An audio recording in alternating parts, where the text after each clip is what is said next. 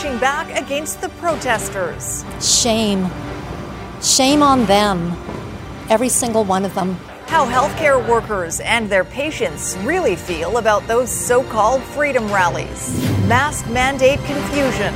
It's a little bit like asking us to follow the speed limit but not posting any signs. The missing piece to the public health order, plus new COVID rules for the North, and finding Callie. Until we got this call, and I knew this, it's her. It has to be her. The long search for a dog missing in a stolen car, and how an officer was injured while saving her.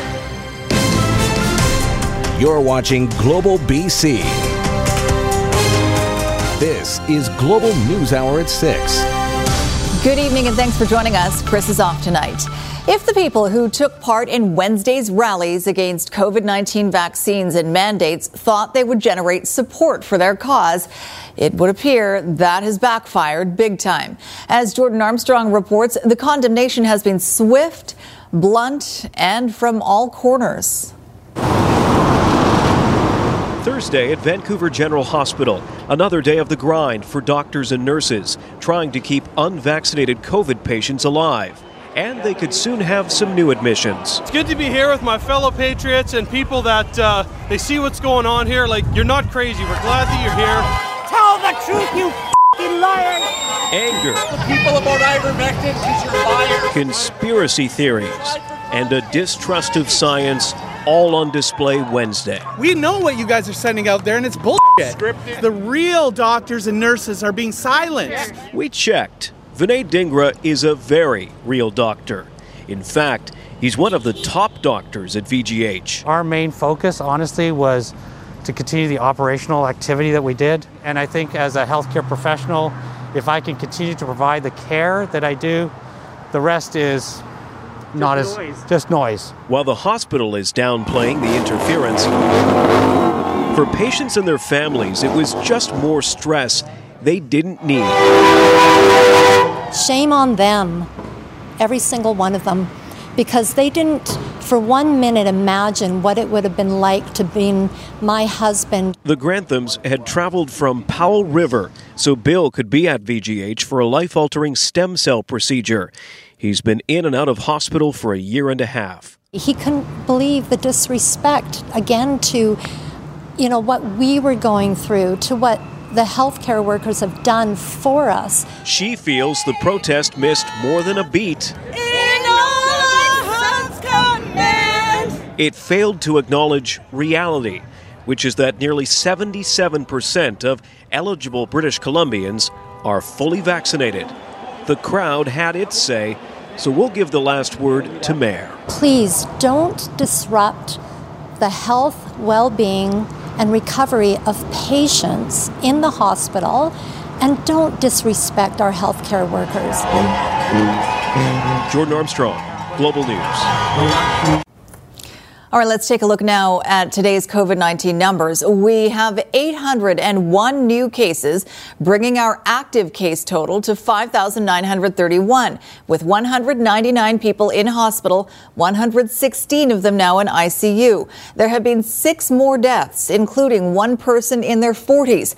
And when it comes to vaccinations, nearly 77% of those aged 12 and older are now fully immunized. Keith Baldrey joins us now uh, with more. And Keith, last night you talked about the uptick in COVID cases in the north and the possibility mm. of new restrictions. Well, today BC health officials announced an extension of public health orders in the uh, northern health region. Yeah, and they're not two owners, uh, as a matter of fact. And uh, again, to attack uh, the outbreak of the virus in social gatherings. We don't want people gathering in crowds. So here's what Dr. Bonnie Henry announced today in the wake of 755 cases in the last two weeks and the uh, 755 cases in the last two weeks. Now, uh, household gatherings limited to an extra five people or one family per household. A maximum of 50 people at outdoor gatherings like barbecues and such. Uh, new safety plans are going to be required for outdoor and indoor events. So, hockey games and such will can, can proceed, but you have to have safety plans. And this comes in the wake uh, the fact that, as I reported last night, more than 20 communities have vaccination rates of below 75. In fact, most of those have vaccination rates of low lower than 70%. Towns like, I'll just read a few of them Chetwynd, Smithers, Houston, uh, Quesnel Rural, Vanderhoof, Dawson Creek, Fort St. John, Fort Nelson, Prince George, Rural, Burns Lake. Uh, such, uh, again, number of people. There are about 45,000 people eligible to get vaccinated, have yet to get the shot.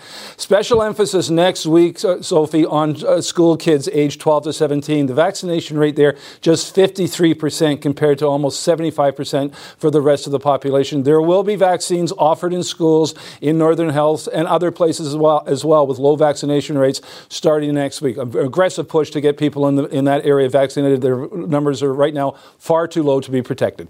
See if people take them up on those uh, offers of vaccines. All right, thanks for that, Keith. Yeah. Well, it might surprise you to know that while the latest COVID 19 mask mandate came into effect more than a week ago, Metro Vancouver Transit Police have not been enforcing it until now. As Richard Zussman explains, they say it's because of a lack of information from the government, something other sectors say they also struggle with. Get on the bus, wear your mask. I think it's a great idea and everybody should do it for the good of the people. But the problem is in the details. For the past nine days, the requirement has been only a verbal order, not a written one, meaning transit police in Metro Vancouver couldn't ticket rule breakers. Unfortunately, we didn't have the same enforcement options as we have had in the past. Thursday, the order finally posted, but only after TransLink management put in place an interim measure allowing for the right to ticket people who fail to mask up you're going on public transit, wear a mask. And I'm so happy to say that the vast, vast majority of people are wearing masks. Dr. Bonnie Henry has issued verbal orders before, and they lead to confusion. The Alliance of Beverage Licensees dealing with hundreds of emails from members about how to crack down on those refusing to wear a mask without seeing the actual written order, it's a little bit like asking us to follow a speed limit but not posting any signs, right? So there's a bit of confusion in there. There was also some hope from condo and apartment residents that they would be included in the mandate. They're not. Instead, it's only recommended to wear a mask in common areas like elevators and swimming pools. It is um, a matter of, of, respect, and it is something that we encourage, we uh, support people doing. Strata corporations can adopt a rule.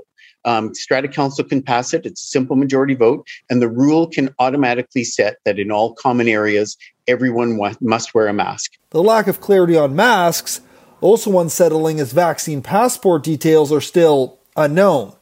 The vaccine cards come into effect September 13th. If the first time that a British Columbian sees their vac- or shows their vaccine passport to anybody uh, is the first same time that that frontline service worker sees it, that's a problem. All those details are set to come next Tuesday. Richard Zussman, Global News, Victoria. Well, there are no exemptions planned for that vaccine passport when it comes into effect September 13th, as Richard said, across BC. But the number of groups calling for one keeps growing. Ted Chernecki has more. This proof of vaccine passport might be more complicated than first thought. Already, special interest groups are lining up seeking an exemption, like a very small percentage of BC's disabled we believe that the safety of the population is very, very important. And so when we were issuing our statement regarding the vaccine passport, it was really important that we clarified that anyone who can get the vaccine should get the vaccine. It's really uh, for people who have tried to get the vaccine and cannot for medical reasons. Well, other medical experts have gone on record to say there's almost no circumstance where someone with a disability cannot get vaccinated safely. But that's not the experience some of BC's disabled are getting. I think there is a disconnect between the healthcare sector um, and the BC government when it comes to this vaccine passport policy because uh, there's possibly um, an issue that doctors don't necessarily want to take liability if they happen to be wrong about the safety of the COVID 19 vaccine for their specific patients um, with these specific medical conditions. For those who've tried and were denied a vaccine, that lack of a COVID passport will only add to their already significant challenges. An even bigger group seeking a passport exemption are the homeless and recent migrants. Everyone will need to show identification and a medical service plan number to get the passport. Advocates for these people say many don't have BC ID nor the technology to go online and get it. We're asking the government through this uh, media release to sit down with us, to talk to us uh, to let us know how we can support this community adds a lot of stress to everyone who doesn't have a BCID or a BC services card. It adds a lot of stress, and we're marginalizing them even more. Do you guys have your vaccine cards on you? Yes. She says there has to be another way, not for those who refuse to get vaccinated, but for those who have, but just can't prove it. Ted Chernecki, Global News. Now, another rally is causing traffic tie ups in Vancouver at this hour. Take a look at this live shot. A few dozen people blocking traffic at the intersection of Broadway and Cambie. The group Extinction Rebellion organized this rally in solidarity with the protesters over at Fairy Creek on Vancouver Island, calling for a halt to old growth logging. Demonstrators marched from City Hall down to the intersection and have been blocking traffic there for about an hour now. It's not clear on how long they plan to stay. And as you can see, Vancouver police are watching over things. So we will keep an eye on that protest as well. Well, Vancouver police say they have witnesses to a sexual assault last week. They even have a suspect, and now they're trying to find the victim. The assault happened at Pacific Center Mall. Police say witnesses saw a man grope a woman last Friday near the escalator by American Eagle. Security called 911 and followed the suspect out of the mall. Police arrested him a short time later on a bus several blocks away. Now police need to speak to the victim as investigators build their case there may be more. So in general, we this is why reporting these types of incidents is so important. A lot of, you know, speaking as a woman myself, sometimes you you kind of brush this stuff off and we think, "Oh, whatever." But but that's not right and that's not how we we should be. We should hold these people accountable because the actions that this man in particular did is, is wrong. Anyone with information is asked to call VPD investigators at 604 717 4034.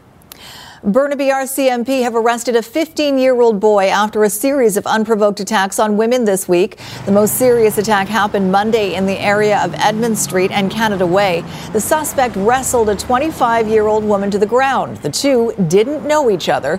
Similar attacks happened Saturday in New Westminster and Wednesday again in the Edmonds area. Police arrested the 15 year old yesterday afternoon. He remains in custody facing charges of sexual assault under the Youth Criminal Justice Act. The boy cannot be identified. Police are investigating an early morning crash in West Vancouver that killed two people. A section of Cypress Bowl Road was closed for hours as investigators combed the scene of the deadly collision. Police say the crash happened just before 4 a.m., and three vehicles were later seen being towed away from the crash site. So far, there's no word on what led up to the collision. In terms of the witnesses, we believe that there were multiple vehicles who were traveling with the vehicle that did um, end up rolling over. Uh, and those are people that we're speaking to now. As you can imagine, they're, they're quite distraught, um, trying to process what has happened. They've lost a friend, lost a loved one, perhaps. Fear for family left behind in Afghanistan. Every day they are text me, Shakila, help me. They will, they will kill me. I can't do anything. A woman all too familiar with Taliban violence pleads for help from the Canadian government. That's next on the News Hour. Ida arrives in New York, the historic flooding across the U.S. Northeast. Later. Also ahead, diving for garbage. How a BC diver's collection of cast offs is about to become art. Coming up on the News Hour. Right now, though, a woman who fled to Canada as a refugee after her husband shot her in the face in Afghanistan says she's getting heartbreaking appeals for help from other women in that country. Global's Rumina Daya has more on her fears for them and for her own family. 23 reconstructive surgeries and counting. Shakila Zareen, just 17, when she was shot in the face by the man she was forced to marry. My ex husband shot me by gun. He's working with Taliban, and my family is still, is still in Afghanistan. And now I am afraid. Zareen, now 25, not scared of the men who tried to kill her, but she's petrified of their next move. You see my body? I'm not smiling. I lost my smile. Uh, I don't want to cry again. I'm strong, but right now I'm not strong. Zareen, an internationally known activist, came to Canada with her mother and sister in 2018. She says her fight for women's rights in Afghanistan and her criticism of the Taliban put a target on the backs of her two other sisters and three brothers, one of whom was a soldier with the now defunct Afghan National Army, the family in hiding in her homeland. Now I am so scared to the Taliban's coming, kill them. Zareen says she's been receiving threatening text messages from her former brother in law, who's sending pictures of his armed men. Every time I check my phone and uh, in my mind, oh, my uh, somebody texts me, I kill your brother or sister. Uh, I can't sleep in the nighttime. Zareen's siblings, just some of the thousands of Afghans desperate to flee since the Taliban's rapid rise to power last month. All foreign forces, including Canada and the US, gone after a 20 year war. The Taliban claims it has changed, but Zareen says it's not true. She tells us she's been bombarded with messages by women and girls who want the world to know they're living in hell. Every day they are text me, Shakila, help me. They will, they will kill me. Zareen credits Justin Trudeau with saving her life. She is now begging him to give safe passage to her siblings and so many other vulnerable Afghans who've been left behind. I just want to say help my families and especially girls because it's hard time for Afghan women in Afghanistan. Rumina Daya, Global News. Coming up, the Sheepdogs show will go on. We'll hopefully keep them away with the loud guitars. The concert set for Stanley Park despite coyote concerns. And later, a message from Search and Rescue why they won't charge you if they have to save your life.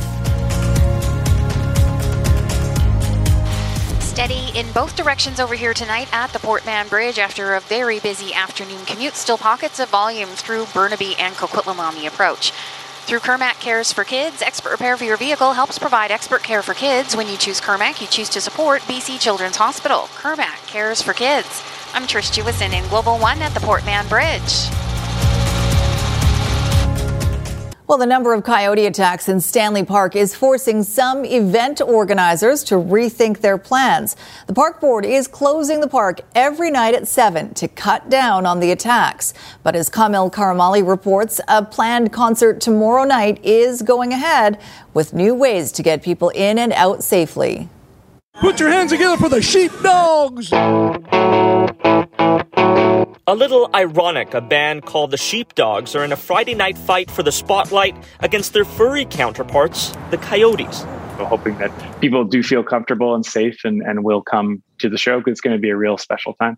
The Sheepdogs are set to hit the stage at the Malkin Bowl Friday evening. It'll be the first big event to be allowed after dark since the park board announced Stanley Park will be closed overnight from 7 p.m. to 7 a.m. due to dozens of coyote attacks. Our, our team on the ground has been, you know, chatting with the, the park officials. At least 2,000 people are expected to be in attendance, including ticket holder Elise Anderson. I mean, it's definitely something I've uh, thought about, but I wouldn't say I'm, I'm concerned. There's going to be a lot of people, you know. Events promoter Live Nation said it's been in contact with the Vancouver Park Board for months leading up to this event and is now telling ticket holders to head to the Malkin Bowl before 7 p.m. and then leave immediately after the show. Attendees will only be able to access the Malkin Bowl through this one road. The park board still allows access to the park for some reasons after dark, like restaurant reservations and visiting the marina.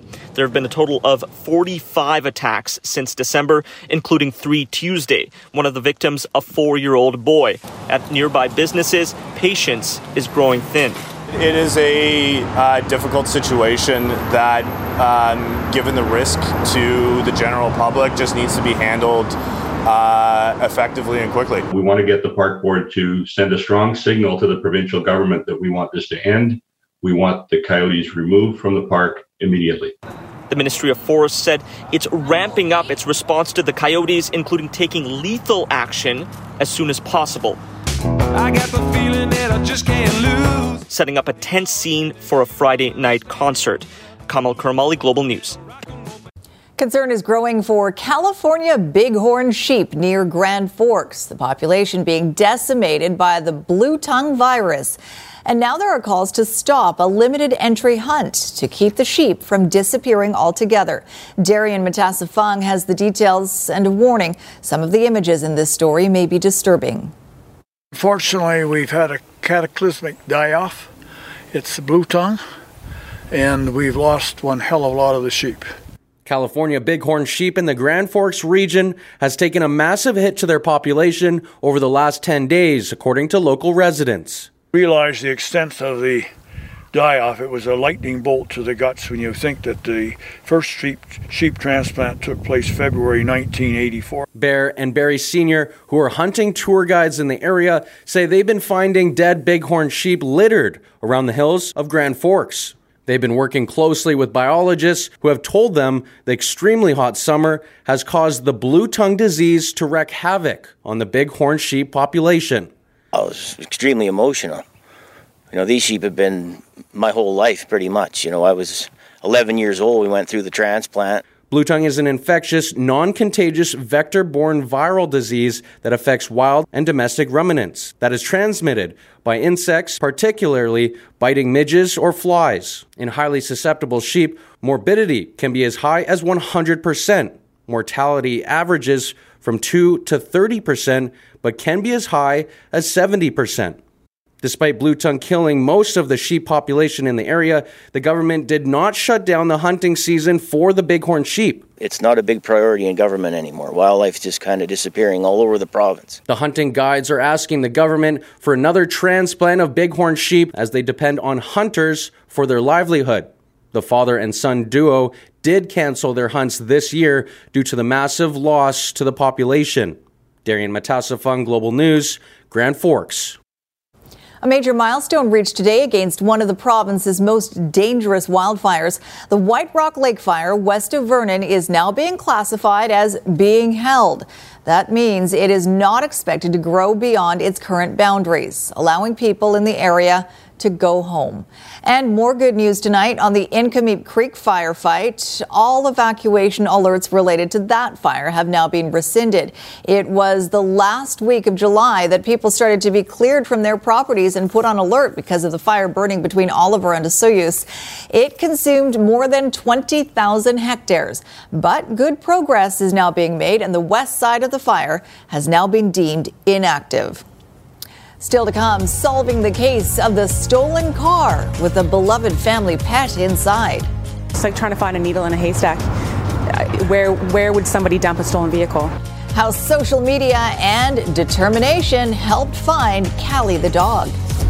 But first, after a break, the staffing shortage stalling the COVID recovery for so many businesses. Still a bit busy out here on some of the major routes, and this is northbound 91A to the Queensborough Bridge, backed up past Howes on the approach. From home to car insurance, BCAA's local experts are here for all your insurance needs. Visit bcaa.com. I'm Trish Jewison in Global One at the Queensborough Bridge. Four leaders are facing off tonight in the first televised debate of the federal election. The French debate airs in Quebec on TVA, one of the most watched networks. Liberal leader Justin Trudeau will be joined by conservatives Erin O'Toole and the NDP's Jagmeet Singh and Yves-Francois Blanchet from the Bloc. The Green Party's Annamie uh, Annamie Paul and the People's Party, People's Party, make that Maxime Bernier, were not invited. The TVA debate allows more face-to-face encounters between two leaders at a time, allowing for longer exchanges. The English debate airs next Thursday evening. Well, you have probably noticed a lot of help wanted signs posted in storefronts, at restaurants, and online these days. Despite high unemployment, some industries are having trouble hiring enough workers. It's an employment paradox. Global's Anne Gaviola explores what's behind the labor shortage.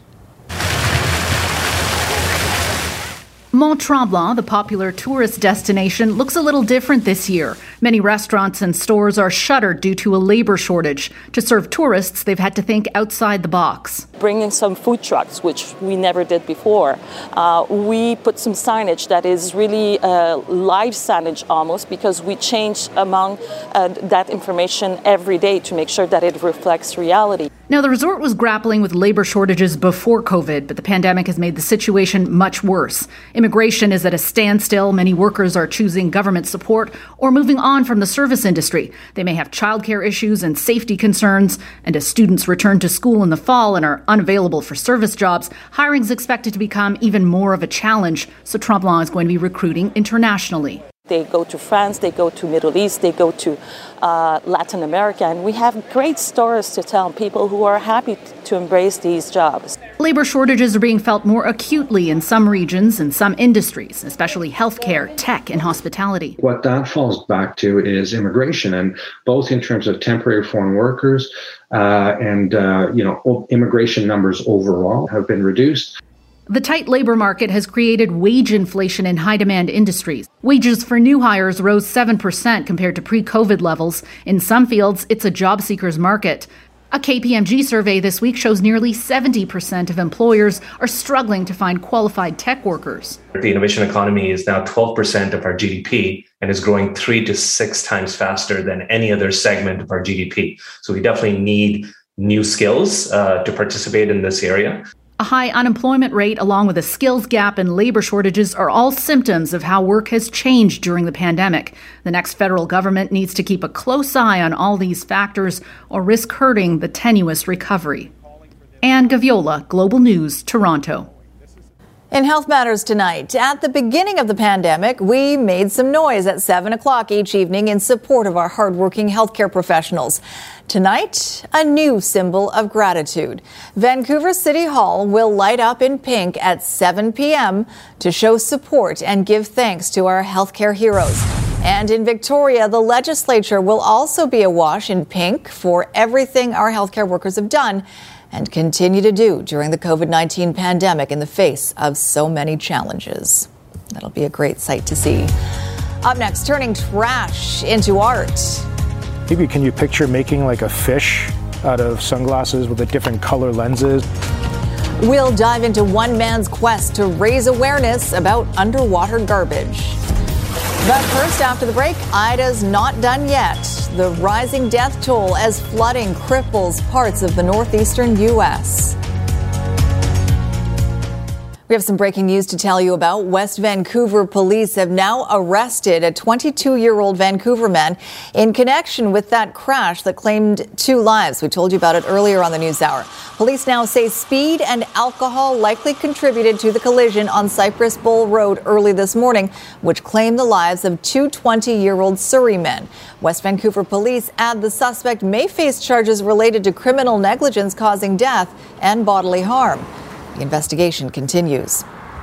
Well, the BC Search and Rescue Association is reminding everyone that no one is ever charged for a search a search and rescue of an individual, and they've released a video to explain why. We do not charge for search and rescue. I say again, we do not charge for search and rescue. The group says on average, their members carry out 1,700 search and rescues across BC every year. And questions are constantly asked about whether those who get lost should be slapped for the cost of the search to find them or if you should buy insurance to cover that cost. But that has never been the case here in BC. And the group says if there is any hesitation to call for help, that misunderstanding will result in significant injury or even worse. The British Columbia Search and Rescue Association and the search and rescue groups unanimously oppose charging for search and rescue because, one, there are no demonstrated improvements to operations or infrastructure. Two, such a system will cause increased mortality rates, more complicated operations, and increased pressures and risks for search and rescue volunteers. There is little to no financial benefit to the search and rescue community by charging for search and rescue. There is no evidence whatsoever that a charge for rescue system will increase responsible recreation. There are more than 3,000 volunteers across 79 ground search and rescue groups in BC. Remnants of Hurricane Ida moved through the northeastern U.S., bringing historic rain and major flooding. Global's Reggie Cecchini is in Philadelphia, where water rescues are ongoing and the death toll is rising.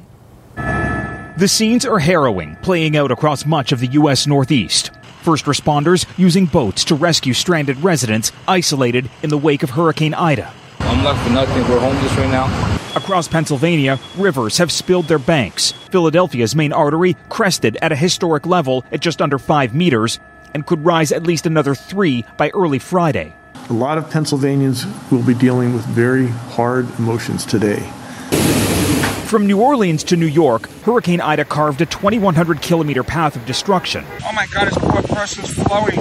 Being called a once in 500 year event, a month's worth of rain led to rapid urban flooding through New York City and its suburbs, inundating thousands of lower level apartments and the largest subway system in North America, bringing the city that never sleeps to a standstill. We're still uncovering the true depth of the loss. The human loss, Ida entered New York after dealing a devastating blow to New Jersey.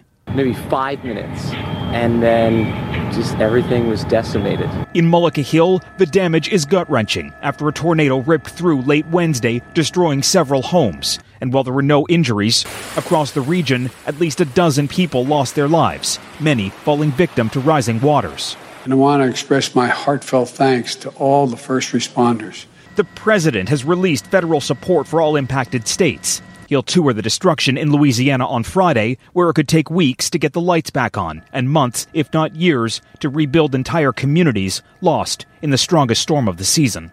And even though the waters are receding, the storm has re upped the conversation over climate change, something the president on Thursday called one of the greatest challenges of our lifetime. There are still states of emergency in place up and down the U.S. East Coast, and while the destruction is visible to the naked eye, it could take weeks, if not months, to understand the true depth of the damage. Reggie Cecchini, Global News, Philadelphia. So much weather news these days. All right, let's bring in senior meteorologist Christy Gordon with a look at our forecast. And uh, Christy, this summer has really been one for the record books for us.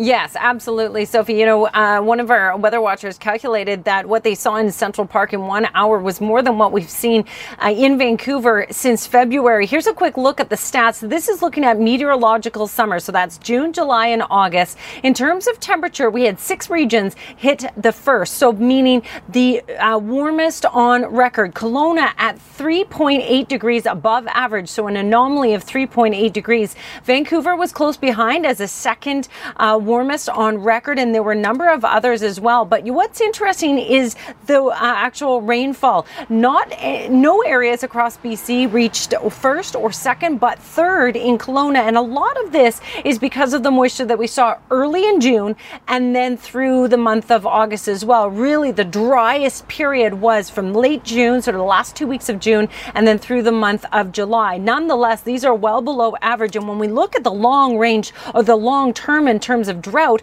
we still have significant drought all across southern BC, especially Vancouver Island and the uh, South Okanagan region. Now, the forest fire danger rating is still very high across the south coast. There was a fire here in North Van near Highway 3, sorry, Highway 1 and uh, Mountain Highway. Uh, be really careful out there, really diligent. Despite the fact we've had a bit of a transition into what we call sort of more fall like weather, we certainly still have dry conditions. Now, tomorrow, increasing cloud, but most of the moisture will be across the northern part of Vancouver Island until Saturday. That's when we can expect some moisture here across the south coast. So tomorrow, dry. We'll wake up to sunshine. Patchy fog for the interior regions. The bulk of the moisture really across the north and central coast, and then the northern part of Vancouver Island. But for our region, just a bit of cloud cover later tomorrow. It's Saturday that we're certainly expecting the wet weather. Sunday as well, but we will round out our long weekend with a little bit of sunshine. And I'll leave you with tonight's Central Windows weather window, which was from this morning in the Peachland area. Beautiful after what they've been contending with throughout the summer.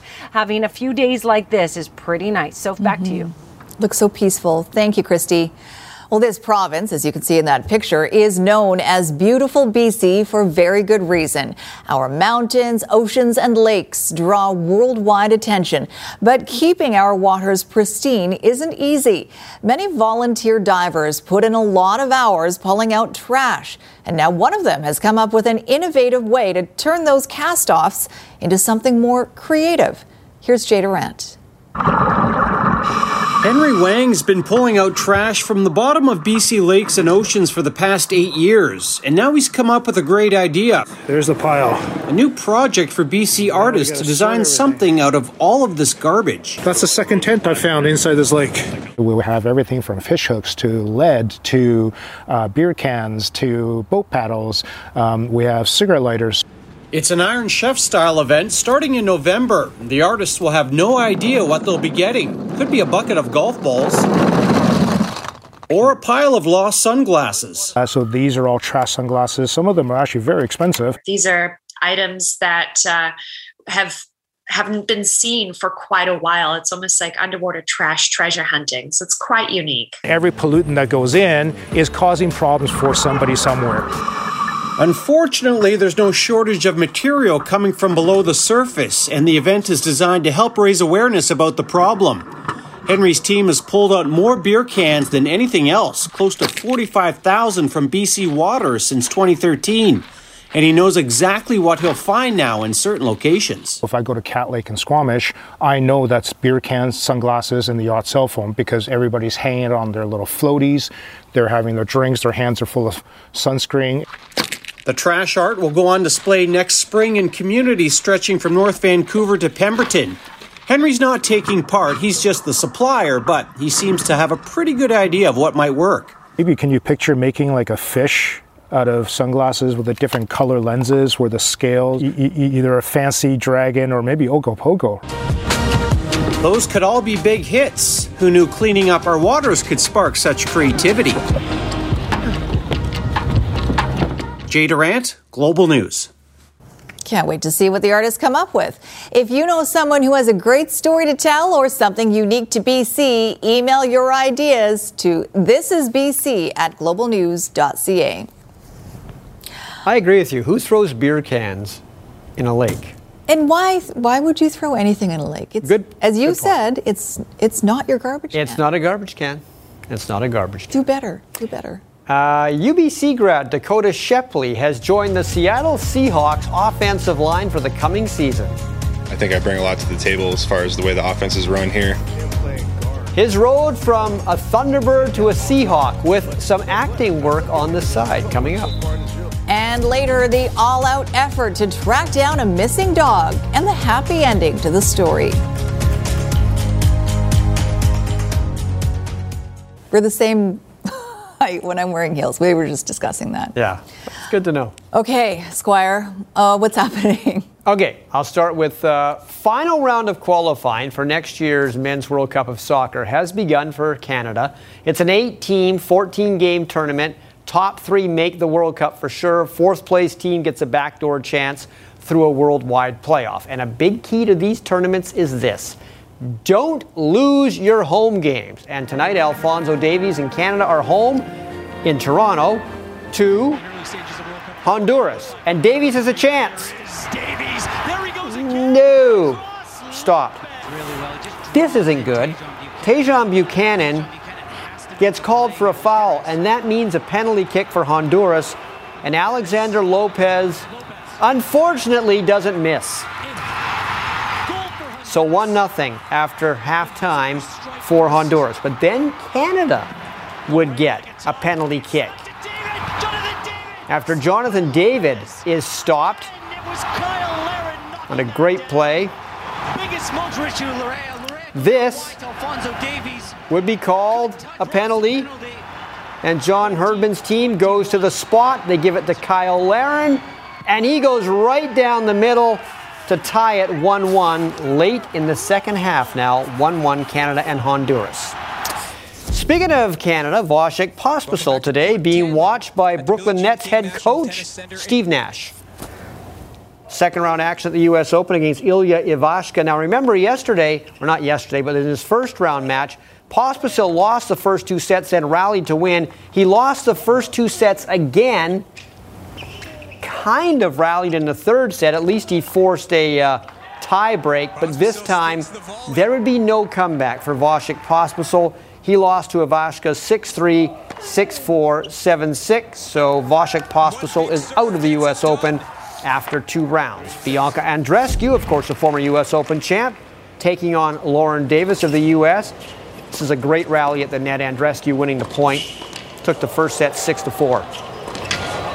Nice work. Well from both.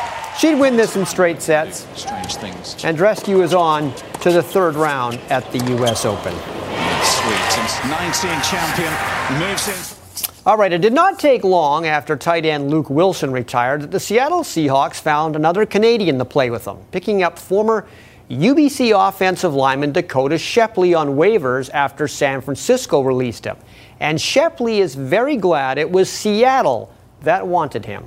Really happy to, to remain on the West Coast, be in the Pacific Northwest, really close to Vancouver where I went to school. Coming out of UBC, Dakota Shepley was given a lot of attention by CFL teams. So much so that Saskatchewan drafted him in the first round. But the NFL noticed him as well. And before spending 2019 with the Roughriders, he did sign with the New York Jets, which was too soon for him. When I got signed to the Jets out of college uh, in Canada, it was a huge jump. And in hindsight, probably one I was un- underprepared for. Uh, going to the CFL was a, was a great step for me. It taught me how to be a pro. It, it was a good ramp up in speed as far as how, how fast the game is played. And uh, it was definitely something that I, I, I needed. I learned from it, and it got me to where I am now. When the CFL shut down last year, Shepley tried his hand at the NFL again, signing with the 49ers. And they moved him from offensive guard to the much more difficult position of center, the guy who snaps the ball in every play. And that's not an easy thing to do. I can't t- count how many times I've sailed a ball or skipped it off the ground. It was a challenge, but I think I overcame it, and showed it in the preseason, and that's why I'm here. I mean, uh, I figured it out. We were surprised that he was available as we watched the watched him. Our guys did a you know really good uh, preseason evaluation of him, and then as it came down to last night, it was really one of our favorite guys. And shoot, if he didn't he didn't show up for us, so we were very fortunate to get him. And Seattle got more than just a football player. Shepley is an occasional actor. He was Omega Red in Deadpool 2, and he got into the profession just by being in the right place at the right time when he played at UBC. I was sitting in my locker room, and uh, like a, a, film crew came through, and they were taking pictures of my locker room like, for a set. And I was like, "Oh, you guys filming a movie?" They're like, "Yeah." Want to be in it? I was like, "Yeah, sure." And it ended up being a Hallmark movie, and I was just an I was just an extra. My grandma loved that. I was a Hallmark in a Hallmark film. This terrific. Well, that's something uh, for your grandmother to love. Okay. Uh, Tour Championship from Atlanta. Watch this. Brooks Koepka's long birdie putt. There's a butterfly helping it get in. It's kind of like curling. Provides a little bit of wind behind it. Corey Conners with a short birdie here. Only Canadian in the field of 30. He is tied for 17th. Patrick Cantlay, who won last week in a playoff for the day against Bryson DeChambeau on the 12th. Birdie putt. He's the leader by two shots over Jon Rahm. There you go. Why, thank you very much. You're welcome. Up next, a stolen vehicle case that turned into so much more. How social media mobilized to help find a beloved family pet. Stay with us. It's being described as a successful end to a needle in a haystack search. A husky cross taken inside a stolen Subaru has been reunited with her very happy family. Neetu Garcha has the story of the dog lover who cracked the case. All glued up. These cuts are actually from a career highlight day for transit police officer Amanda Steed, who helped rescue and reunite a missing dog with its owner. I was working the night that she went missing. Uh, I remember searching for hours to try and find this vehicle. It's like trying to find a needle in a haystack. On the afternoon of August 26, Coquitlam RCMP got a report of a vehicle stolen from the Burquitlam area with Callie, an 11 year old Husky Cross, inside. I've been thinking about Callie for days. And so were many others as her family pleaded for Callie's return, a social media effort to find her spread right across BC. Sightings from Revelstoke, Surrey, all over the province. And with, I don't think without the help of the social media, we never would have found her. On Wednesday, residents of this apartment building on Emerson Street called police after seeing the stolen vehicle with Callie inside in their underground parkade. We get there, we see Callie inside, and the only thing that goes through my mind is we need to get her out of here. After breaking the window to let her out, Constable Steed saw a bag of dog food inside the vehicle was ripped open and another telltale sign Callie was okay. There was a lot of people. The alarm was going off, so it was uh, noisy. Um, but I did get a tail wag, so I knew that she was uh, happy. She was happy to see humans and happy to be out. She was able to, to eat, so that's that's the only way that she survived. As police continue their investigation into the theft, Callie's owner's son posting on Facebook with gratitude to everyone who helped ensure this happy ending. It was the best outcome imaginable, and those stick with you for life. Best night of my life. Neetu Garcha, Global News. Good job, everyone. Callie's back. All right, uh, final word on the weather, Christy. Thanks, Soph. So we'll wake up to sunshine tomorrow morning, but in the afternoon, you can expect increasing cloud and certainly a cooler day compared to the summer like weather we saw today. And the first part of the weekend, definitely looking a little fall like with showers in the forecast, but Monday, not too bad. Back to you. Looks like back to school weather to me. Just a few days left. Are you going back yeah. to school? No. Well, not me, but oh. the kids. Oh, okay. Sorry. That's it for us. Have a good night, everyone.